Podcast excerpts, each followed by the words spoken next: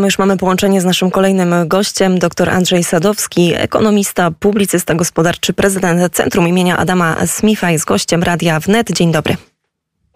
Dzień dobry. Bardzo dziękujemy za czas dla słuchaczy Radia Wnet. To kurier ekonomiczny, więc oczywiście tematy związane z ekonomią. Zaczniemy od sytuacji dotyczącej polskiej gospodarki. Wstępne, szacunku, wstępne szacunki GUS-u niestety się potwierdziły.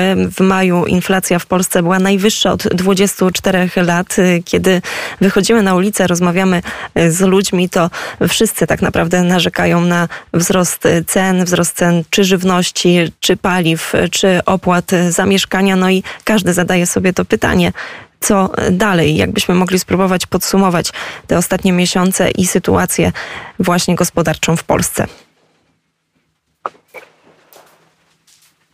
Inflacja jest bardzo różna nawet w samej strefie euro, co świadczy o tym, że mając nawet tą samą walutę, a prowadząc różne narodowe polityki, mamy zupełnie inne wyniki.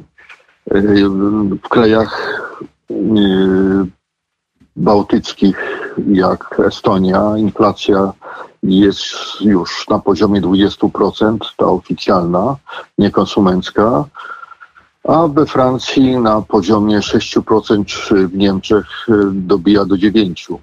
Także jak widać, nawet w tej samej strefie walutowej mamy bardzo zróżnicowaną e, mm, inflację przy tych samych też przecież rosnących e, cenach e, energii, surowców energetycznych i różnego rodzaju problemów.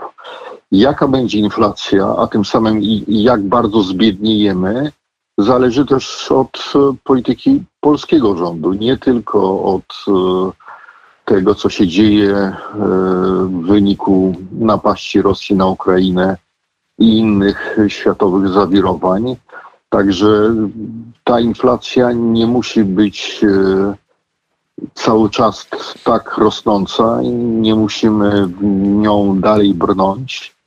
I możemy z tej drogi proinflacyjnej, która dzisiaj jest, po prostu najzwyczajniej zawrócić. No właśnie, panie doktorze, powiedział pan, że to nie tylko te czynniki zewnętrzne, e, które oczywiście bardzo mocno mm, e, wpływają na, na sytuację, no nie tylko w Polsce, tak naprawdę w całym e, i w, w, całej Europie, ale pytanie w takim razie, skoro mówimy, że to także polityka rządu, czy polityka Rady, Rada Polityki Pieniężnej ma na to wpływ? Jakbyśmy mogli ocenić z perspektywy no, nawet tych ostatnich e, przeszło trzech miesięcy, czyli od momentu e, właśnie ataku Rosji na Ukrainę, mm, w jaki sposób polski rząd reaguje na te wszystkie zawirowania, a także w kolejnym pytaniu, ale to które zadam za chwilę, jakie ewentualnie są pomysły, no, aby chociaż minimalnie tę sytuację załagodzić?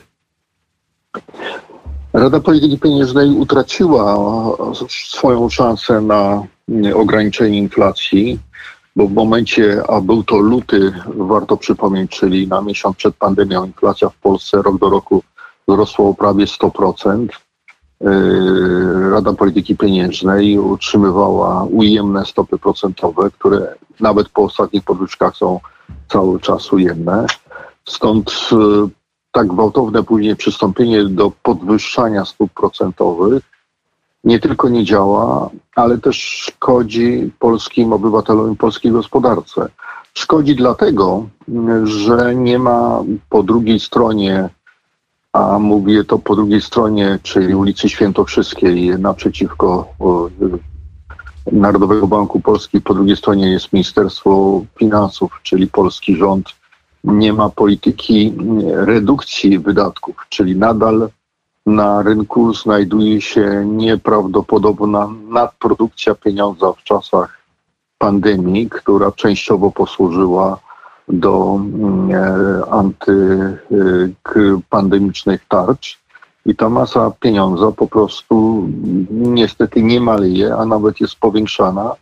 Stąd podwyżka stóp procentowych, która dotyka część społeczeństwa mająca kredyty, ale jeszcze bardziej dotyka przede wszystkim przedsiębiorców, którym nie tylko zmieniła się cena gazu i energii, ale zmienia się też cena pieniądza, mm, sprawia, że mamy, nie mamy pozytywnych efektów podwyżek stóp procentowych, które miałyby wpływać na zahamowanie y, czy wyhamowywanie inflacji, y, a mamy tylko negatywne skutki właśnie podrażania kolejnego elementu w działalności gospodarczej, bo nie ma komplementarnego działania ze strony rządu ściągającego tą masę y, pustego, jak to kiedyś używano takiego określenia, pieniądza nie mającego w niczym pokrycia.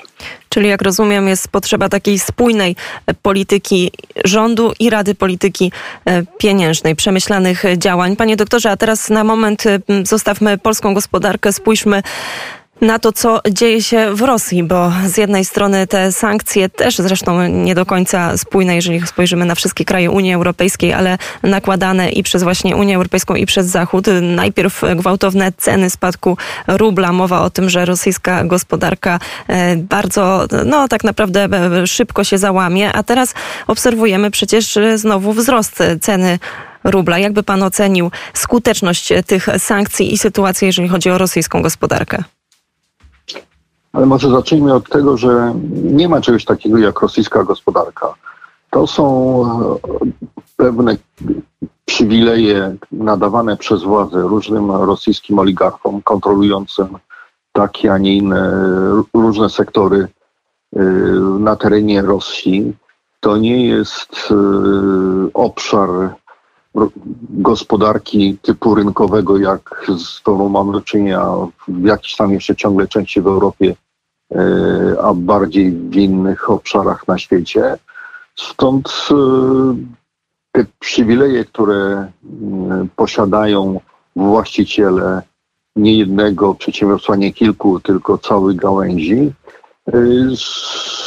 są kompensowane w przypadku właśnie restrykcji nakładanych przez część przynajmniej rządów różnymi kolejnymi przywilejami, Y, stąd to trudno, jak widać, oceniać, jakie mogą być skutki y, w naszym rozumieniu mm, sankcji, bo to, jak widać, niespecjalnie wpływa ani na mm, dynamikę prowadzenia wojny przez rząd Rosji, ani też, jak widać, nie wpływa na dochody bo państwa rosyjskiego, które w wyniku tych wszystkich sankcji, a przy cały czas utrzymującej się sprzedaży surowców energetycznych wzrastają, a nie maleją. Wydawało się, że ten krach na rosyjskiej e, giełdzie jest e, początkiem właśnie składania się e, życia gospodarczego w tym państwie, a tak się nie stało, bo nagle mm, przynajmniej z tamtej strony płyną zupełnie inne e, informacje dotyczące obrotów i to, co się tam dzieje. Także w tym kontekście można powiedzieć, że e, oligarchowie znaleźli sobie inne miejsca, gdzie nadal rosyjskie towary są sprzedawane, e, a te komplikacje, które były wywołane na przykład brakiem dostaw niektórych e, precyzyjniejszych elementów, które nie jest w stanie wytworzyć mm, fabryka w Rosji, są jakoś tam kompensowane i nagle ta cała struktura zaczyna się dostosowywać i, i, i jakby przechodzić, jak to kiedyś już miało miejsce raz, w tryb tak zwany wojenny. I tutaj, panie doktorze, na razie postawimy kropkę. Bardzo serdecznie dziękuję za rozmowę. Doktor Andrzej Sadowski, ekonomista, publicysta, prezydent Centrum imieniem Adama Smitha był gościem Radia Wnet. Bardzo serdecznie dziękujemy. Dziękuję.